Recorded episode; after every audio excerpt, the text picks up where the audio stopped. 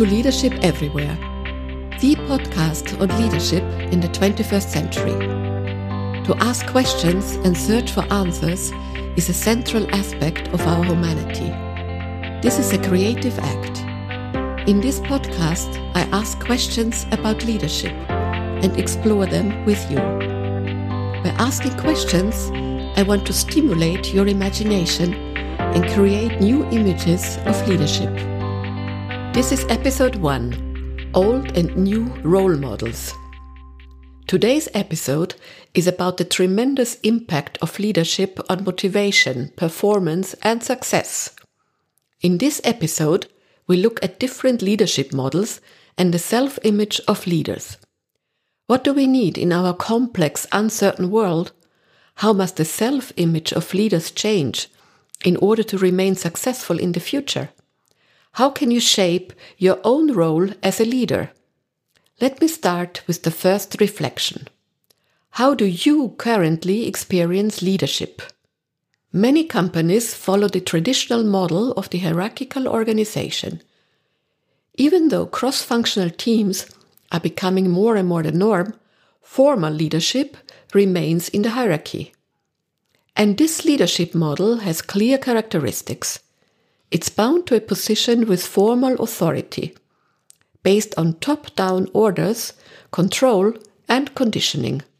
In common understanding, people get into a leadership position because they are more experienced, more competent, and more assertive than the others. This shapes the role of the traditional boss and creates an image of superiority. As a boss, you have to know everything better than the others. In order to be considered assertive, you must not allow different opinions or contradictions. It's my way or the highway. The need to keep everything under close control often leads to micromanagement. Every action must be approved in advance and is monitored. Networking and cooperation among colleagues from other departments is often viewed with skepticism you are no longer in control of your employees, and this could endanger your own position. I say this without any judgment. Leaders and managers from the baby boomer generation, in particular, have been socialized and conditioned precisely in line with this role model. Of course, we know the collateral damage of the traditional model. For example, burnt out managers, bad or slow decisions, frustrated employees, high employee turnover, manipulation, even narcissistic delusion. The damages for corporations can be exorbitant. The newspaper archives are full of such stories. Is that the only way? Does this model even fit into today's world where new knowledge is constantly emerging and organizations fight for the best talent? We know from various studies that only about one third of the employees describe themselves as highly motivated. Salary plays, of course, a role, but not necessarily the biggest. I also know this from my coaching practice. The topic of how to get a salary increase is much less common than frustration, lack of prospects, conflicts at work, etc. So, what prevents people from going to work fully committed and motivated? Let's take a quick look at why really good employees quit. What do you think are the most important reasons? Recently, I saw such a list from a German career consultancy. These are the top three. Number one, lack of appreciation. The commitment, the extra mile that motivated employees go, is often simply ignored. There is not even a thank you. Number two, lack of integrity, injustice, incompetence, dishonesty. Superiors who hump up step down. Number three, lack of development opportunities, boredom, and under challenge. There's not only burnout, there's also bore out. What is noticeable, and you probably noticed it immediately, is that all three have to do with the attitude of managers. Yes, dear listeners, the best employees often do not leave their company, but their manager. How about if it were really good? When you like to go to work, have the feeling to do something useful, work in a fully motivated team, do we have to abolish the hierarchies and fire the managers? Organizations are becoming flatter almost everywhere. New forms, such as network organizations, are emerging, and this makes leadership more informal. But we need leaders. For most people, it's important to have someone they can turn to, someone who gives orientation and, if necessary, leads the way. Google has done an interesting experiment. The Oxygen project, launched in 2002, aimed at creating an organization without hierarchies and thus prove that managers are absolutely overrated, maybe even superfluous for an innovative high tech company. The experiment went hopelessly wrong. The employees saw themselves without a manager or contact person. It's not about abolishing the bosses, but about a new understanding of leadership, a different mindset. Namely, one that encourages and provides support, one that trusts employees to do their jobs, and in some areas enable them to even become better than the formal superior. In other words, an attitude that allows for leadership everywhere, no matter what hierarchical level someone is at. Pooh, sounds great, a mentee recently said to me. But what happens to me then? What do I do as a manager? Let me tell you a little story. Some 15 years ago, I was chief operating officer of an international organization and had a CEO whose goal was to make himself obsolete. That was a challenge because he considered everyone capable of choosing the best possible way to achieve the set goals or to find the right solutions for their own area. It was not him who appeared to present ideas or solutions. No, it was the respective employees themselves. That changed my organization profoundly. Employees teamed up, initiated projects, gained knowledge and input from the whole organization. There was no attendance recording, and those who needed a quiet surrounding for certain tasks or had family obligations could easily work from home. Everyone took responsibility for delivering results. That was about 15 years ago, long before concepts such as autonomous teams, agile management, etc., came to the forefront. This created a flexible and powerful organization and laid the foundation for rapid growth. Mistakes have also happened. Especially the young managers were partly overstrained in their autonomy. Some of them would have wished and needed more support and guidance, and attention in order to develop self confidence. Praise and recognition give wings, at the same time, praise is only productive and credible when also problems and development needs are openly addressed. Clear words and orientation are incredibly important. Think about this for a moment. There's also a need for good role models, leaders who give colleagues the opportunity to observe them and learn new behaviors. On my website, you will find 20 guiding principles for good leadership that summarize what I have observed, learned, and applied throughout my career. There are many tasks for leaders that have nothing to do with the traditional model of command and control. Do you already have a vision of your own role as a leader?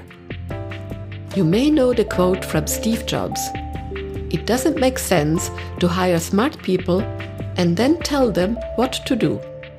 We hire smart people so they tell us what we can do. The magic word is empowerment. People grow when you believe in them.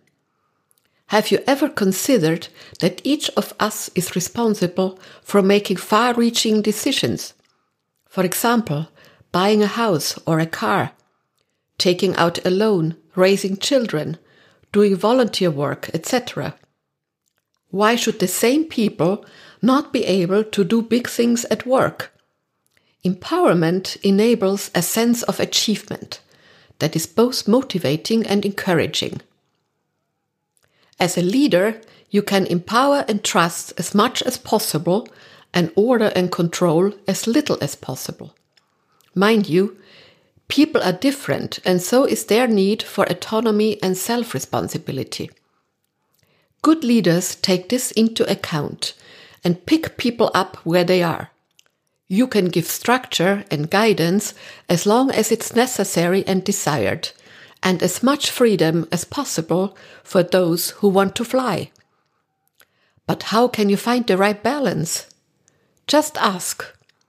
I have a few good and tested questions for you. You can ask them in a one on one meeting or include them in a performance conversation. You can ask, What should I do more of? What should I do less of? On which occasion did you feel particularly well supported? Where would you have needed more support from me? Depending on your communication culture, it also works with the whole team. Just ask them what gets on your nerves. You will be amazed at some of the answers. You find strong employees where you find daring leaders.